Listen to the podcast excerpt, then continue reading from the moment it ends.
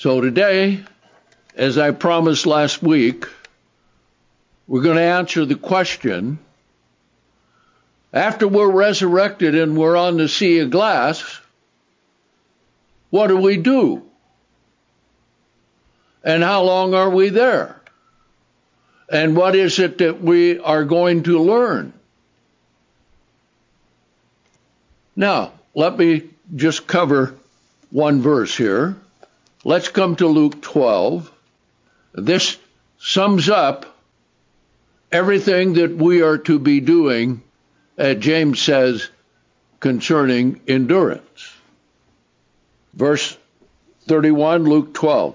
But seek the kingdom of God, and all these things shall be added to you.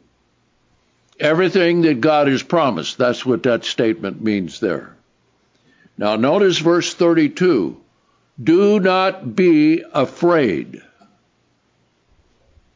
Now we're coming to a time where there are a lot of things to be afraid of. A lot of things to be discouraged about. But don't let them take hold of you, as James said. Do not be afraid, little flock, for your Father delights. God is looking to the pleasure of giving you the kingdom. Now, what does that mean?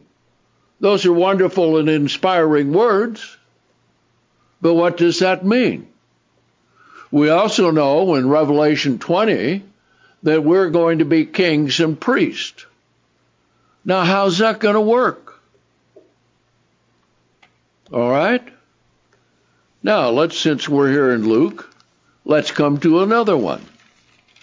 Luke nineteen, parable of the talents. Luke nineteen and verse eleven. And as we go along, I want you to think about why God is insisting upon the character that He is developing in us, and that we have this now developing in our lives. And that is the mind and character of Christ. Now, why is that important? Well, you look at everything in the world, all the leaders, all the business, and everything that is done. And what are we overwhelmed with today? Lies. Everything is false. Everything is fake. Everything is less, let us pretend. All right, verse eleven. Now as they were listening to these things, he went on to speak a parable because he was near Jerusalem, and they thought the kingdom of God was about to appear immediately. How many times down through history have people thought that the return of Christ was just around the corner? And a lot of things looked like it, that it was. But it didn't happen, all right? Therefore, he said, a certain nobleman set out to a distant country to receive a kingdom for himself and to return. That's a parable of Jesus resur- being resurrected and going to sit at the right hand of God the Father in heaven above. And after calling his servants, and that's us, we're the servants, all of us, he gave them ten pounds and said to them, trade until I come back. Now that ties in with what James brought out with endurance. But his citizens hated him and sent an ambassador after him saying, we're not willing to have this man reign over us. And you can liken that to what? The world. And you can liken that to Christianity of this world. They don't want to obey God. They want God to obey them. All right. Verse thirteen, and it came to pass that when he returned after receiving the kingdom, he directed that those servants to whom he had given money be called to him, in order that he might know what each had gained by trading. Now, what does all of that mean? That means we are to use our free moral agency. We are to move ahead and grow in grace and knowledge. We're to develop the things that we need to do. And for all of us who are elders, we need to be accountable for preaching the truth and, and the doctrine and helping the brethren in every way. Okay? Now notice, verse sixteen. The first came up saying, Lord, your pound has produced ten pounds.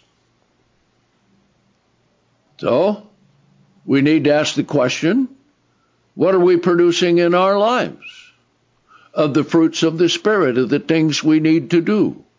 Okay. Notice the answer. Then he said to him, well done, good servant, because you were faithful in a very little, you shall have authority over ten cities. Now think about that for a minute. If you were given authority over ten cities, with your current knowledge and understanding, how would you do it? Well, we'll answer that question a little bit later. Then there's the one who was, who gained five, he's over five cities, and the one who didn't produce was removed. All right? Let's look at something else that is also very important in understanding this. Let's come back to the book of Daniel, because all of these things are a takeoff from the book of Daniel. Daniel, the seventh chapter. Now you see, many times we just get focused on that little dot right in front of us. And we need to keep the big picture in mind. And we need to look at the big promises that God has given. Because every word of God is true, and everything in the prophecies are true, and they are going to happen in a way that God wants them to happen in the time that he wants them to happen. But let's look at a summation of this in Daniel chapter seven. Now, this is quite a thing. And remember Daniel. When he was all done with all the prophecies that he was given, he said, Lord, when shall these things be? And he was told, Daniel, you go your way. This is not going to be done, I'll paraphrase it, until the time that I say it's going to be done, as God would say. Okay? But then he said, chapter twelve, the wicked shall do wickedly, and none of the wicked shall understand. But the righteous shall understand. Now, who are the righteous? The righteous are the ones who love God and obey him. Daniel chapter seven, all right? Let's read it. Verse fifteen. And this was a long prophecy coming right down to the end. Now, think about this with Daniel. He was a very old man at the time that he got this prophecy given to him, and it was close to the end of the seventy-year captivity in Babylon. And there were a lot with Uh, with the Jews that if they got back to Jerusalem, then the kingdom of God would come. So, let's read it. And I, Daniel, was distressed in my spirit in the midst of my body, and the visions of my head alarmed me. And I came near to one of those who stood by and asked him the truth concerning all of this. So it's going to happen, the truth. But you see, we need other scriptures to give us a time frame when those things will take place. And The final time frame is given in the book of Revelation. Nowhere else. So we'll see that in a little bit. So then he says these great beasts and so forth, verse, verse seventeen, shall arise out of the earth. Now verse eighteen. But, now look at this. Here's another promise. See? A great one indeed. But the saints of the Most High shall receive the kingdom, just like Jesus said. It's the Father delights in giving you the kingdom. All right? So here's the prophecy of it here. The saints of the Most High shall receive the kingdom and possess the kingdom forever and ever. Okay? Then our desire to know the truth concerning the fourth beast that was different from all the beasts, exceedingly dreadful, and whose teeth were of iron, and his body of brass, and devoured and broke in pieces, and stamped the, the rest with his feet, and then of the ten horns and so forth. Let's come down here, verse twenty-one. And I watched, and that same horn made war with the saints and overcame them. Now, where do we find this described? Two places. Revelation five, Revelation twelve. But also, down through history, this same Babylonian system has always been after the people of God. Everywhere. Okay. Now then, he said, he watched, verse twenty-two, until the Ancient of Days came. Now, Ancient of Days is what? God the Father.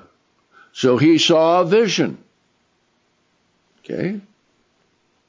And the kingdom was given to the saints of the Most High, and the time came that the saints possessed the kingdom. Well, that's quite a thing, isn't it? We're going to possess the kingdom. Then it talks about the wars and things right at the end. Okay? Verse twenty-five. And he shall speak words against the Most High. Second Thessalonians, the second chapter, about the man of sin, the son of perdition, who sits in the holy place and says he's God. And shall wear out the saints of the Most High. So we have two fulfillments here, down through time and history, and then right at the end time. Okay? And think to change the set times and laws. Now, every Protestant needs to read that and to understand what they've done to the Word of God. They think everything just fine with the with Jesus and God because we say this little Franklin Graham tinkle winkle prayer and we're saved forever. No, that's not the way it goes. What laws did they change? The Sabbath to Sunday. The Passover to the sacrifice of the Mass, the Eucharist, and the Lord's Supper. The Feast of God to Halloween, Christmas, Lent, and Easter. And hasn't the world followed them? Yes, indeed. And the religious arm of this beast, being the Roman Catholic Church, they brag that they changed the Sabbath from the Sabbath to Sunday, and all the world bows the knee to Rome. All right? But let's see what's going to happen. Verse twenty-six, but the judgment shall sit. Now mark that word judgment. And judgment is something that we need to really learn to do. Righteous judgment, that's what Jesus said. Now we've got a whole booklet entitled Judge Righteous Judgment. And we need that. Because if you don't judge righteous judgment, then you're going to make a mistake. And then you're going to have a compounded problem that becomes more difficult to solve. And that's exactly what has happened with this society. Okay? Judgment shall sit, and his dominion shall be taken away to be consumed and to be destroyed unto the end. Where do we find that? Revelation eighteen and Revelation nineteen, right? So you see how far out these prophecies go. Now notice verse twenty-seven. Here's the goal for us. Here's the goal for all the saints, going clear back to Abel and all the way down through history to our time and up to the time of the resurrection. And the kingdom and dominion, verse twenty-seven, and the greatness of the kingdom under the whole heaven shall be given to the people of the saints of the Most High, whose kingdom is an everlasting kingdom, and all kingdoms shall serve and obey him. Now, think of all the other scriptures out of Isaiah and Ezekiel and Haggai and Zechariah that fit into that, and those in the book of Revelation as well. So let's ask the question, how are we going to rule the world? Okay? Well, most important thing now is to build the character. Now, we'll go ahead and take a short break, and we'll come back, see you in twenty, and then we will ask the question, what about all the events leading up to the resurrection and the Sea of Glass?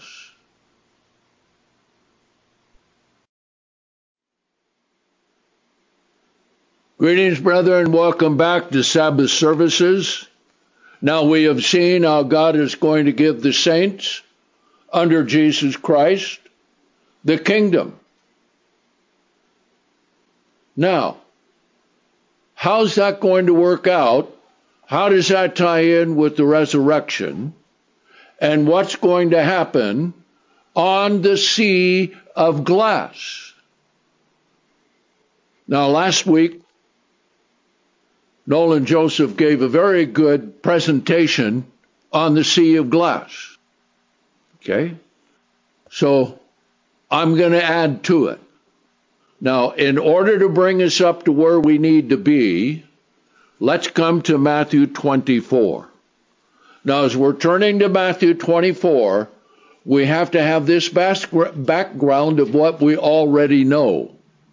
We know that the last seven years is divided into two three and a half year periods. And in the middle of the week, that's when the abomination of desolation spoken of by Daniel the prophet will be standing in the holy place, because the Jews will build a temple and he will go in there. And that's the king of the north who comes down against the king of the south, and then goes into the Holy Land, goes into the temple, and says he's God.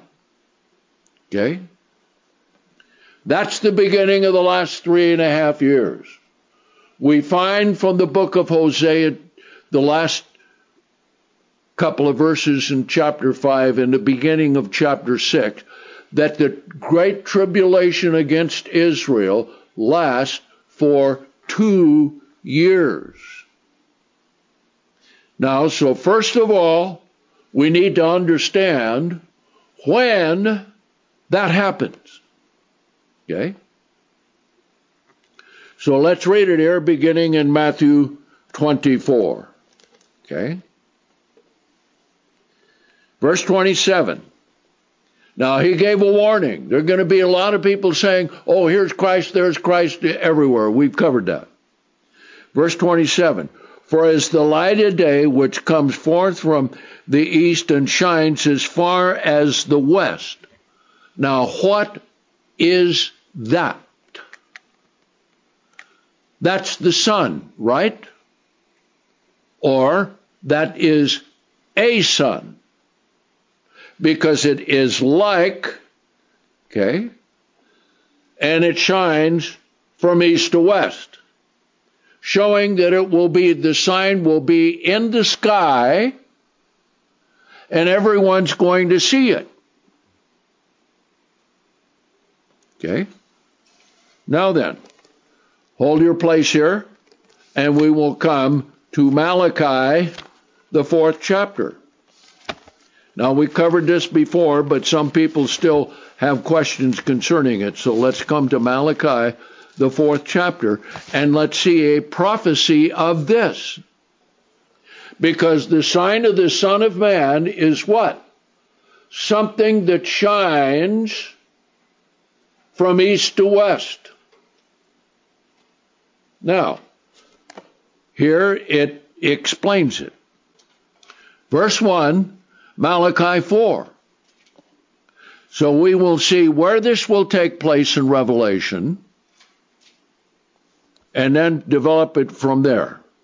For behold, the day is coming, burning like a consuming oven, and all the proud and every doer of wickedness shall be stubble. And the day that comes shall burn them up, says the Lord of hosts. Now, this talks about the destruction of the wicked one.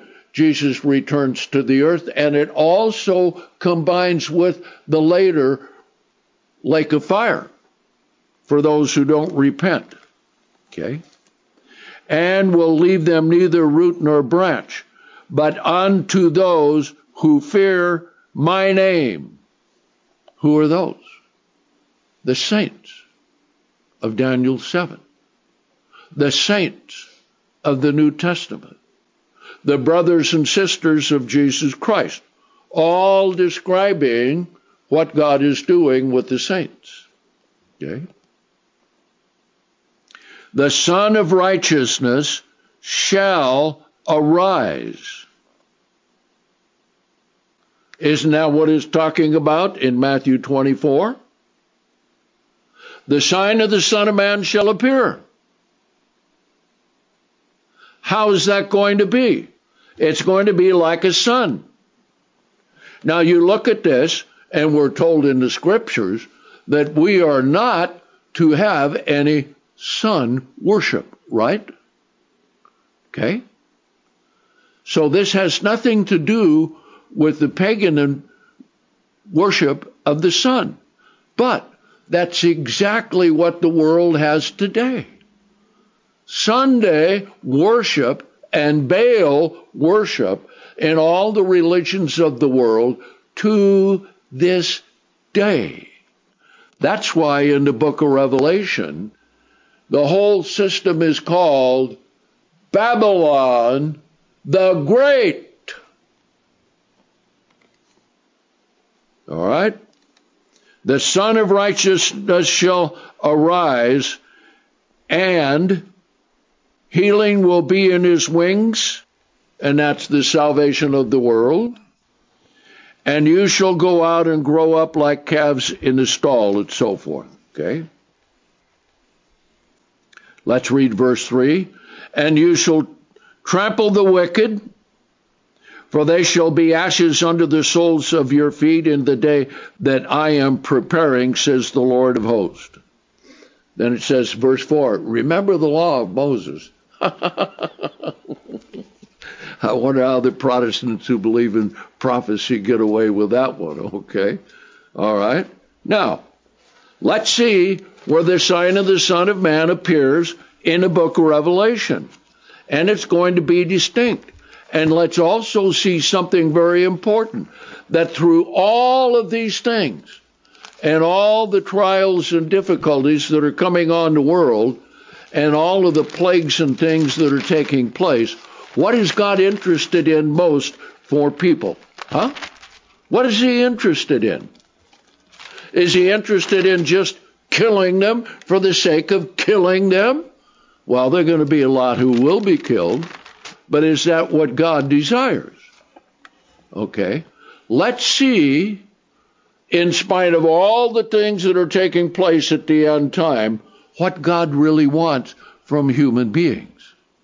Okay? So let's come to Revelation six. Now, we won't go through all of these seals that are opened, but understand this. Only Christ can open the seals. Meaning that nothing is going to happen on this earth concerning all the events leading up to the return of Christ that are not initiated from heaven, from the throne of God. Okay? So let's read at verse twelve. Now, verse twelve ties in with the end of the two years of tribulation against Israel. Now, question. Of the three and a half years of tribulation, how much time is left? A year and a half, right? Okay. So here's what it is right here. Verse twelve. And when he opened the sixth seal, I look, and behold, there was a great earthquake.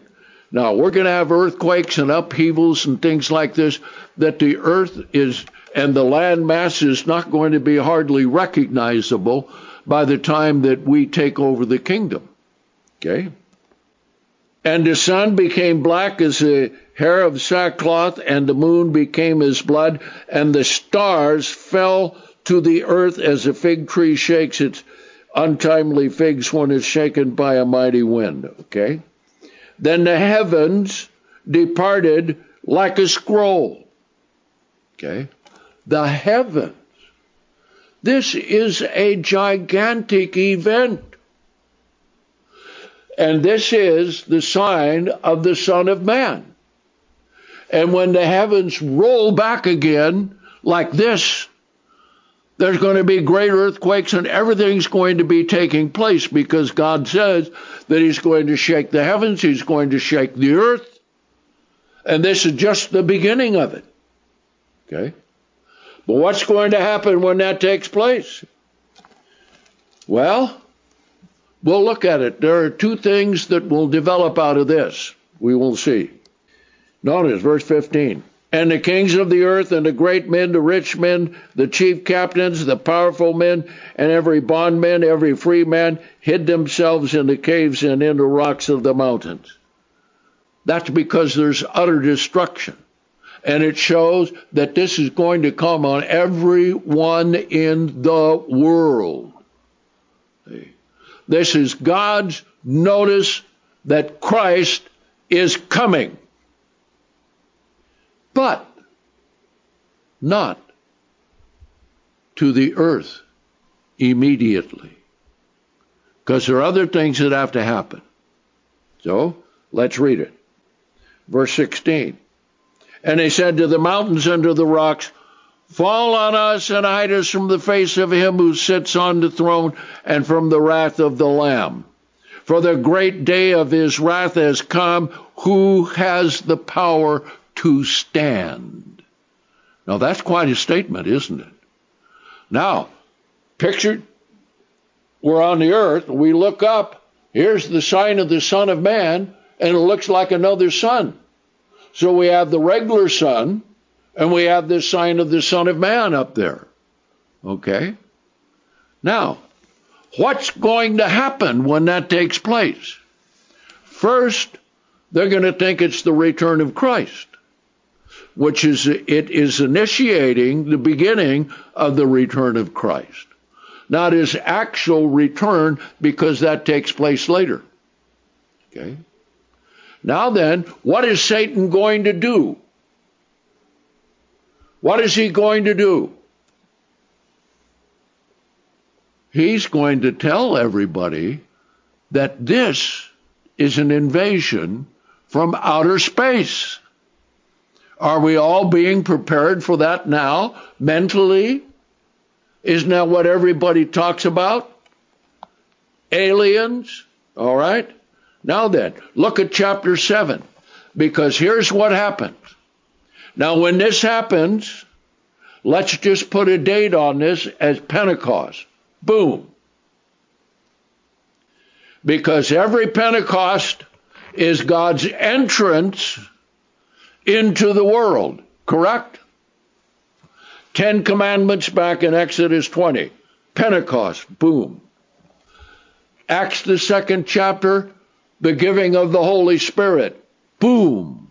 Rather than God speaking personally to them, he spoke to that great crowd in all of their languages so they could hear the words of God spoken by the apostles.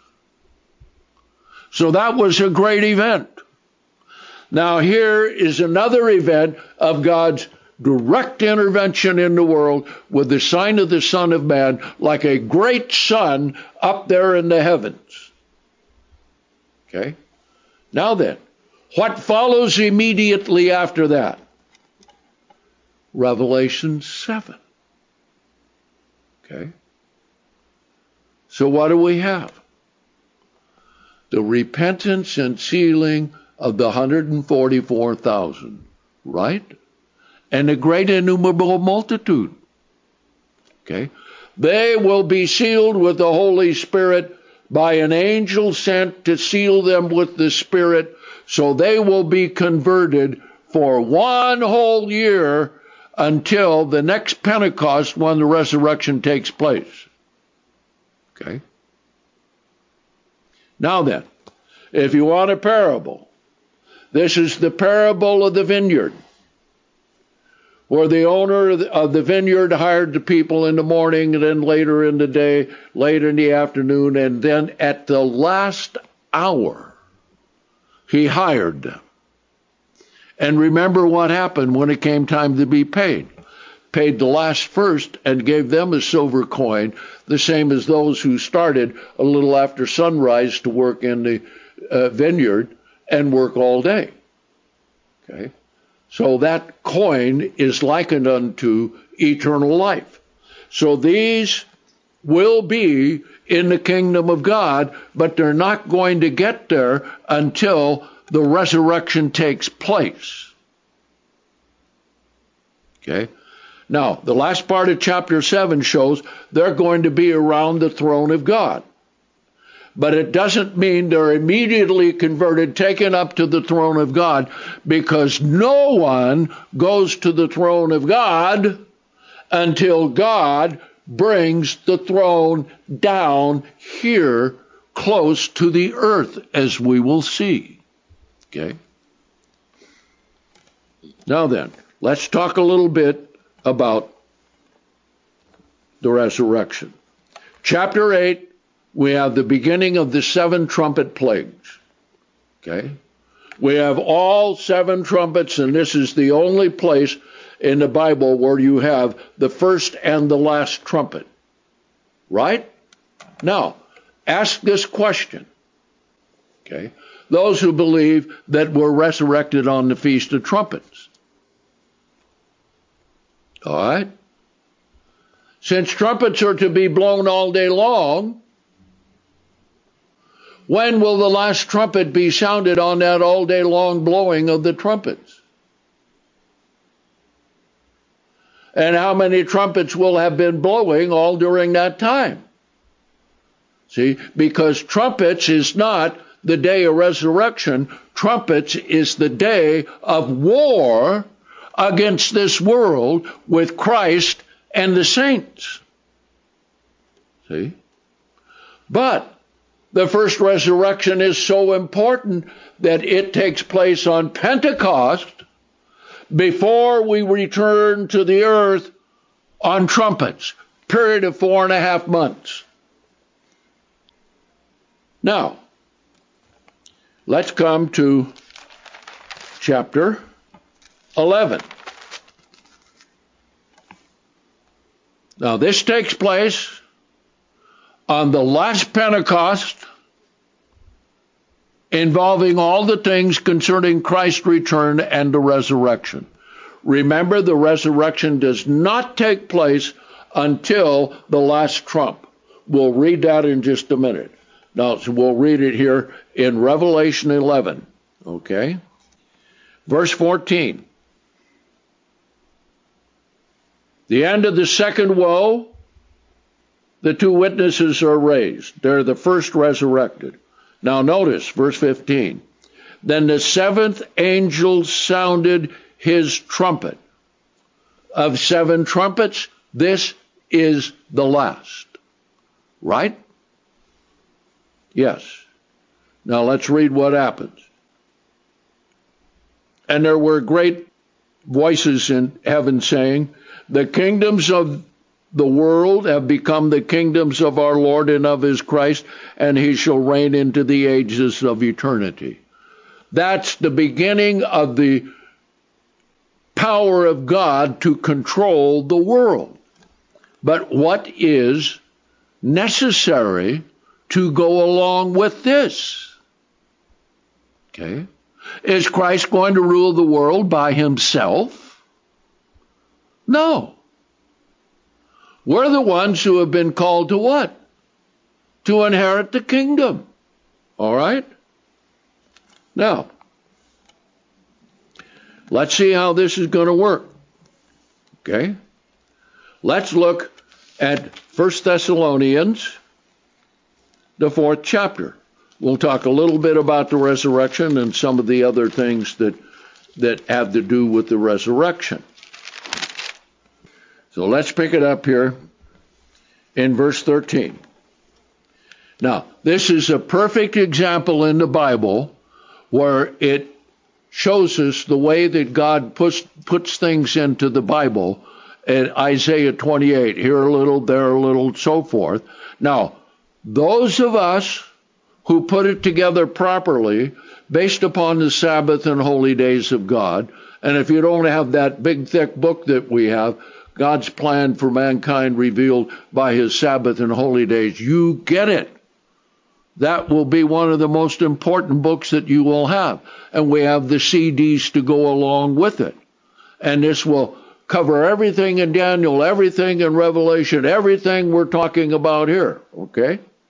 Now, First Thessalonians four, verse thirteen. But I do not wish you to be ignorant, brethren, concerning those who have fallen asleep, that you be not grieved, even as others who have no hope. For if we believe that Jesus died and rose again, in exactly the same way also, those who have fallen asleep in Jesus will God bring with him. Now, how is God going to bring them with him? They must first be resurrected, right? So he explains it. For this we say to you by the word of the Lord, that we who are alive and remain. So what was happening then? They were believing that Christ is going to return in their lifetime. Now think about this as another disappointment down the road. In seventy A D, when Jerusalem was destroyed, and Jesus didn't return, think of how many people turned back and quit following Christ at that time, because they thought with the destruction of Jerusalem, Christ was going to return, but he didn't. Okay? Those who are alive and remain until the coming of the Lord shall in no wise precede those who have fallen asleep, because the Lord himself shall descend from heaven with a shout of command and the voice of the, an archangel and the trumpet of God. Now that's the seventh trump. How do we know that is? Because what it says. And the dead in Christ shall rise first. Right? Okay. Then we who are alive and remain shall be caught up together with them in the clouds for the meeting with the Lord in the air, and so shall we always be with the Lord. Okay. Now come to Matthew twenty-four. Let's see what happens after the sign of the Son of Man. Now remember, the time frame is not given in the book of Matthew. The time frame is given in the book of Revelation, Matthew twenty-four. It talks about the sign of the Son of Man. Okay. Verse thirty, it says, in the clouds he's going to be coming. And he shall send his angels, verse thirty-one, Matthew twenty-four, and he shall send his angels with a great sound of a trumpet, the last trumpet. Now remember this. On Pentecost, there was always the trumpet blown. And that's what Paul wrote about in Hebrews, the twelfth chapter, about those who were around Mount Sinai. The blowing of the trumpet, the wind, and the sound, and the noise, and the power of God. Okay? So likewise, when the apostles began speaking there in Acts, the second chapter, the trumpet was pr- probably blown, and then they started speaking. Okay? Now then, for the resurrection, there's going to be the seventh trump, as we just saw in First Thessalonians, the fourth chapter. Okay? Sound of a trumpet, and they shall gather together his elect from the four winds, from one end of heaven to the other. So, the resurrection takes place, and then we're going to meet Christ in the air. Where are we going to meet him in the air? Okay? The angels are going to take us up there, right? All right, now let's see another description of this back in Revelation fourteen. And then we will see about the Sea of Glass and what's going to happen on the Sea of Glass. Now, think of this. Here you were. I don't care who you were. I don't care what time you died. I don't care where you were buried, but you're going to be raised. Okay? Think of this.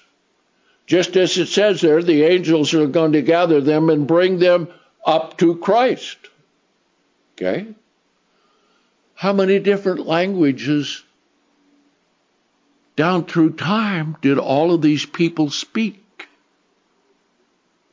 And how are we going to communicate? Okay, that's another question. Okay, the answer will be simple. We will be born again at the resurrection. And we will be given at that time in our minds the very language that God wants us to speak when we are spirit beings, in exactly the same way that he gave Adam and Eve language in their minds when he created them. And we, those who are the saints of God, will be the great creation of God. Okay? Now let's pick it up here, Revelation fourteen and verse fourteen. And I looked, and behold, a white cloud, and one like the Son of Man sitting on the cloud, having a golden crown on his head, and in his hand was a sharp sickle, showing that the resurrection is likened to a harvest, as we covered on day forty-nine in Matthew the thirteenth chapter. Okay. And another angel came out of the temple, crying with a loud voice to him who was sitting on the cloud, "Thrust in your sickle and reap, because the time has come for you to reap, for the harvest of the earth is ripe." And he was sitting on the cloud. Where's the cloud? In the atmosphere, huh? Right? Are there clouds out in space, way out in space? No. They're here close to the earth. So all of this is going to take place within the atmosphere of the earth. Okay? Sitting on a cloud, thrust forth his sickle upon the earth, and the earth was reaped. Okay? That's the first resurrection. The angels are going to carry us up to meet Christ in the air.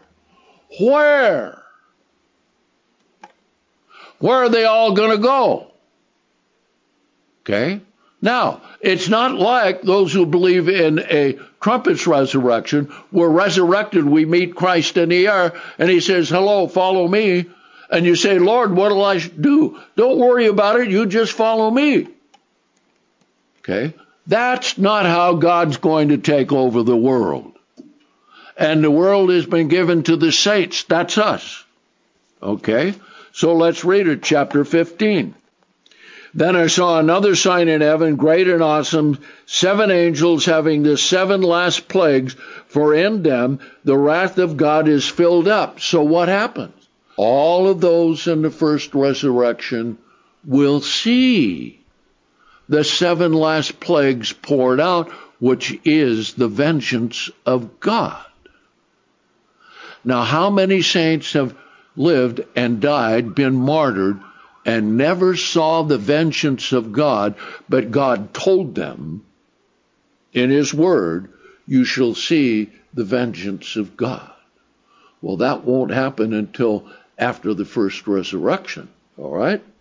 Now then, verse two, and I saw a sea of glass mingled with fire, and those who had gotten victory over the beast, over his image, over his mark, and over his number uh, of his name, standing on the sea of glass, having the lyres of God. Standing on the sea of glass. Okay? Now we saw that in Exodus twenty-four. When God revealed himself to Moses and the seventy of the, of the elders of Israel, there was a sea of glass. They could look through and see a form of God. And that's what Ezekiel saw when he saw God. So when we're resurrected, now think of how many they're going to be resurrected. Millions. Why? How are they going to be organized? How are we going to communicate? What's going to happen? We'll be on the sea of glass. Now it tells us about singing the song of Moses and the song of the Lamb. Okay. Now then, so let's ask the question, what's going to happen on the sea of glass? Okay. What's the first thing that's going to occur? All right. What happens when you're born? What happens when you're born as a baby? Or your children are born? What do you do? You give them a name, right? So what's the first thing to happen so that we know who we are? Number one, the saints will receive their new name. Now, there are two places in Revelation two and verse seventeen, and also Revelation three, about the name of God the Father, the name of Jesus Christ, and a new name. So you're born again, the first thing you have to have is, who am I? Okay, well, you're born again from the dead, and now you're a spirit being, and you need a new name. Isn't that what Jesus said? I'll write upon you my new name, the name of the Father, and the name of the city of New Jerusalem, and your new name. Okay? So we have to have that. Okay? What's going to happen then? What's going to happen after that? All right? Number two. All right? The saints will be given their reward. So you look up, all, do a study on rewards. And Jesus said, don't lose your reward. Okay? So we will all get a reward. Remember, we're not rewarded in this life, but at the resurrection. So we will receive our rewards. Number three. Okay? Very important. Number three. Jesus Christ is going to present us then to the Father. Now imagine this, the great sea of glass. all the resurrected saints, all of the patriarchs, all of the apostles, all of those great and small down through the whole history of the church, we're all standing there, okay? We're all clothed with our new garments. Christ is there directing all of this.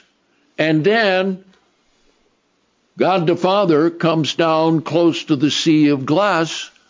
And so let's see what number three will be, will be Jesus presenting us to the Father. Come to Hebrews, the second chapter, okay? Hebrews, the second chapter. This is tremendous. I mean, you know, what's going to happen up there on the Sea of Glass?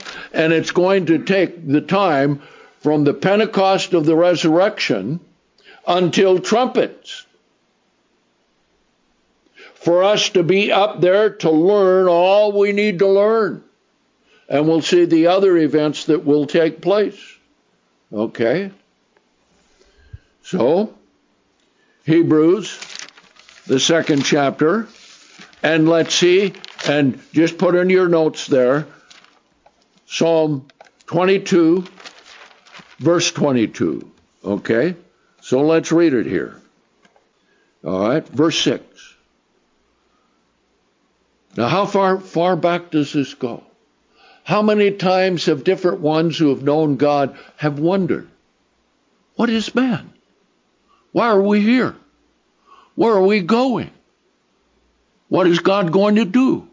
We're made in His image and His likeness.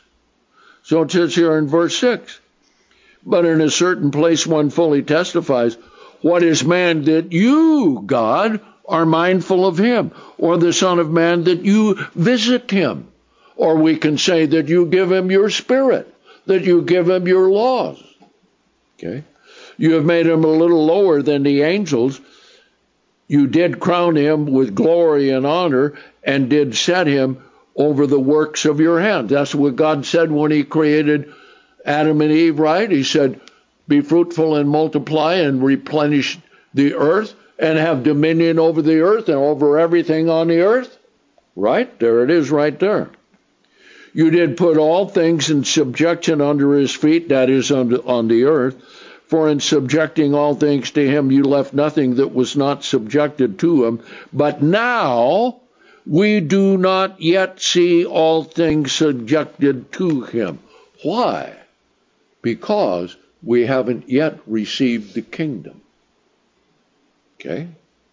So here's the way that the Bible works, see? It brings you up to a certain point, and then you need to add other scriptures in to find out what's going on. Okay? But we see Jesus.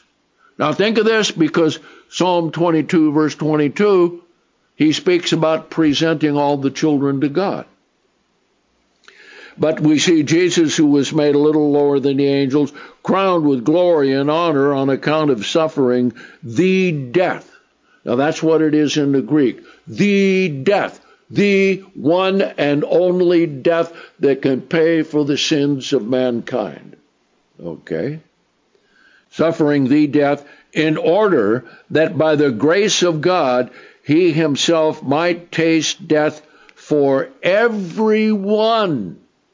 Now think about that for a minute, how important that is, see? Because it's fitting for Him for whom all things were created and by whom all things exist, in bringing many sons unto glory. That's the resurrection, see? To make the author of their salvation perfect through suffering, okay? For both He who is sanctifying and those who are sanctified are all of one. That is, at the resurrection, correct? We will be like Him. It says there in Philippians that He's going to transform our bodies to be made like His glorious body. And in First John, the third chapter, it tells us that we will see Him exactly as He is. Now think about what that's going to be. Here we're all on the sea of glass. We received our new names. We received our reward. God the Father comes down close enough to it so we can see God the Father sitting on his throne, probably some way away. So he says, for which cause he's not ashamed to call them brethren, saying, I will declare your name to my brethren. In the midst of the church, I will sing praises to you. What church is that? That's the church of the firstborn. Who are the firstborn? Those who are in the first resurrection. Okay? And again, I am trusting him. And again, behold, I and the children whom God has given me. Okay? So he's going to say, Father, here are all the children you have given me. And he'll look down on the sea of glass and see this great multitude of all of those in the first resurrection, all clothed with the righteous garments, all with their new name, all having received their rewards, and now presented to God the Father. That's number three. After that, number four, all the saints will receive their assignments. What are you going to do? See? How are you going to do it? You know how to run a city? No, but you will be given the instructions on how to do it after you're a spirit being. How about those who do administrating? How about those who do teaching? See, because it says there in Revelation twenty that blessed and holy is everyone who has part in the first resurrection, and they shall be kings and priests and reign with Christ a thousand years, correct? We have to know what we're going to do, okay? So that's number four.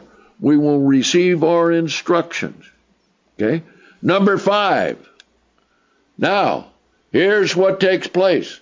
The marriage of the Lamb and the church. How that's going to be, who all is going to participate in it, we don't know. We have a parable of it in Matthew, the twenty-second chapter, that we have to have the proper garments in order to be there at the at the wedding. Okay?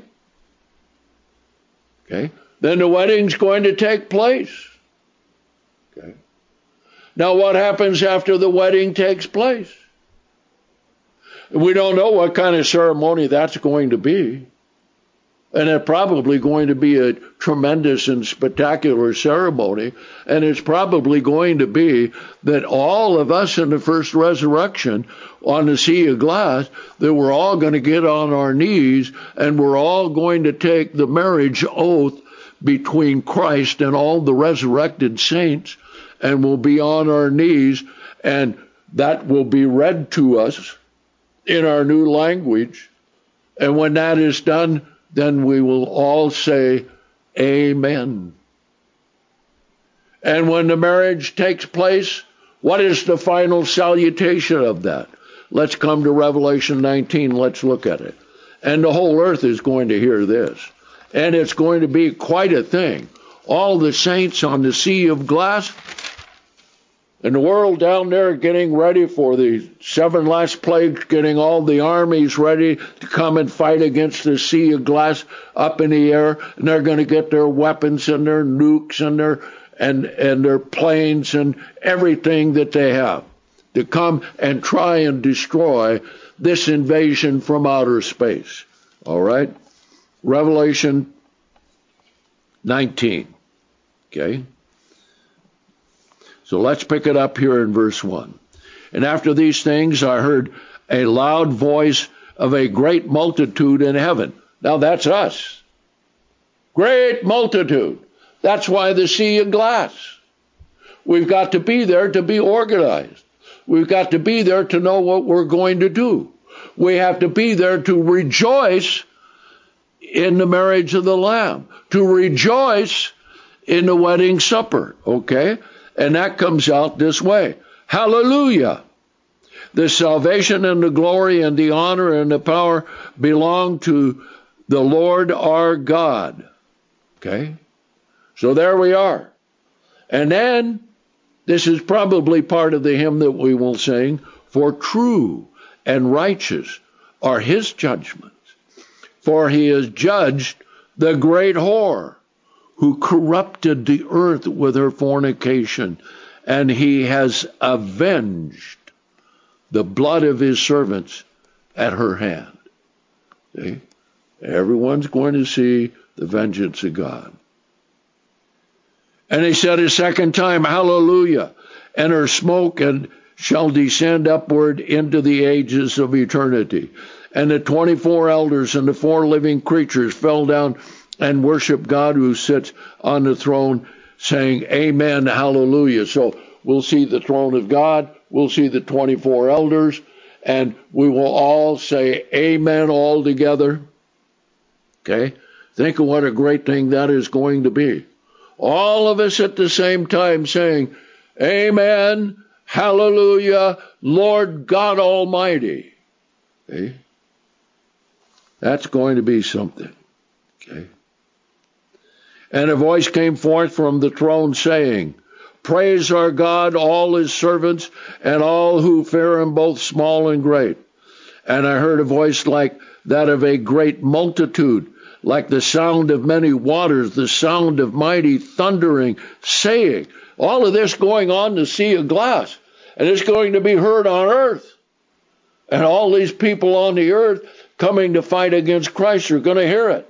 And here it is again, hallelujah, for the Lord God Almighty has reigned. He started the reign of the kingdom of God with the resurrected saints, all standing on the Sea of Glass to be educated in what we're going to do. Okay? Then we have the marriage supper. Number six. I wonder what spiritual food tastes like. Remember what Jesus said about wine? The last Passover, he said he won't take it until the kingdom of God.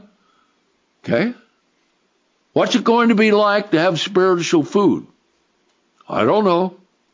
What's it going to be like to have spiritual wine? Okay. The marriage supper will take place. Okay. Number seven. Here's what's important. Number seven. The saints will witness the seven last plagues poured out, the vengeance of God. Okay. Now that's important because that comes in Revelation sixteen.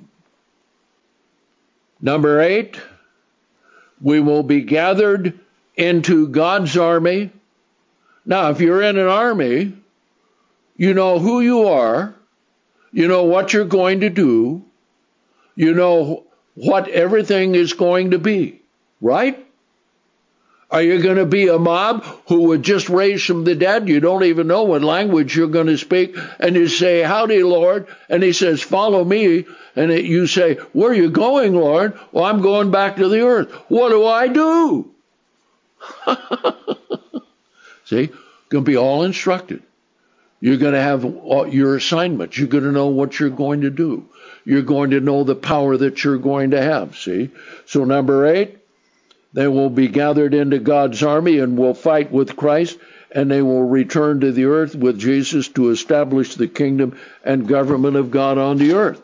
Okay, so we read that continuing on in Revelation nineteen, which brings us then to the Feast of Trumpets, which then tells us this.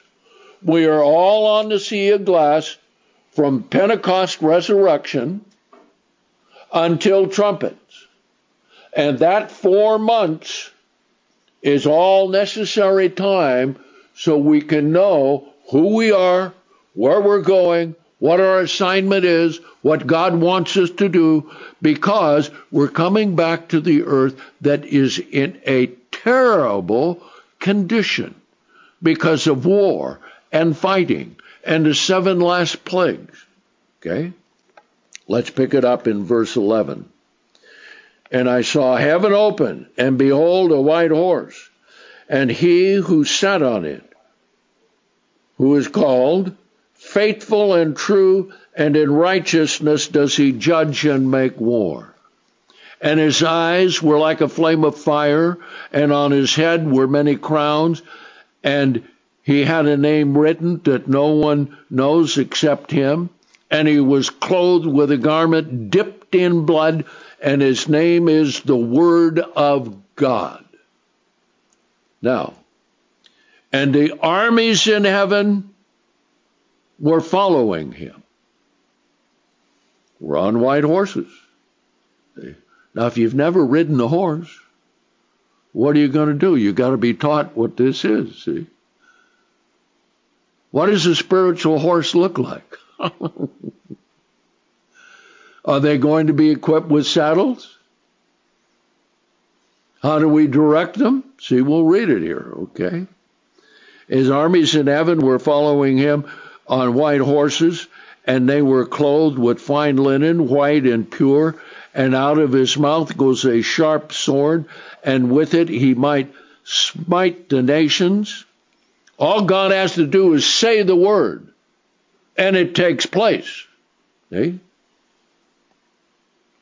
And he shall shepherd them with a rod of iron, and treads the winepress of the fury and wrath of the Almighty God. Now, I'll leave it there so we can pick it up on the Feast of Trumpets, because this is part of the Feast of Trumpets, and I don't want to get ahead of time. But these are the things that we're going to do on the Sea of Glass. And that's going to be a tremendous thing. Now, you go back and think about what happened on Pentecost. Ten Commandments, Holy Spirit, resurrection, learning everything we need to learn and prepare to take over the world. We must be educated to do that. We must know what God's plan is.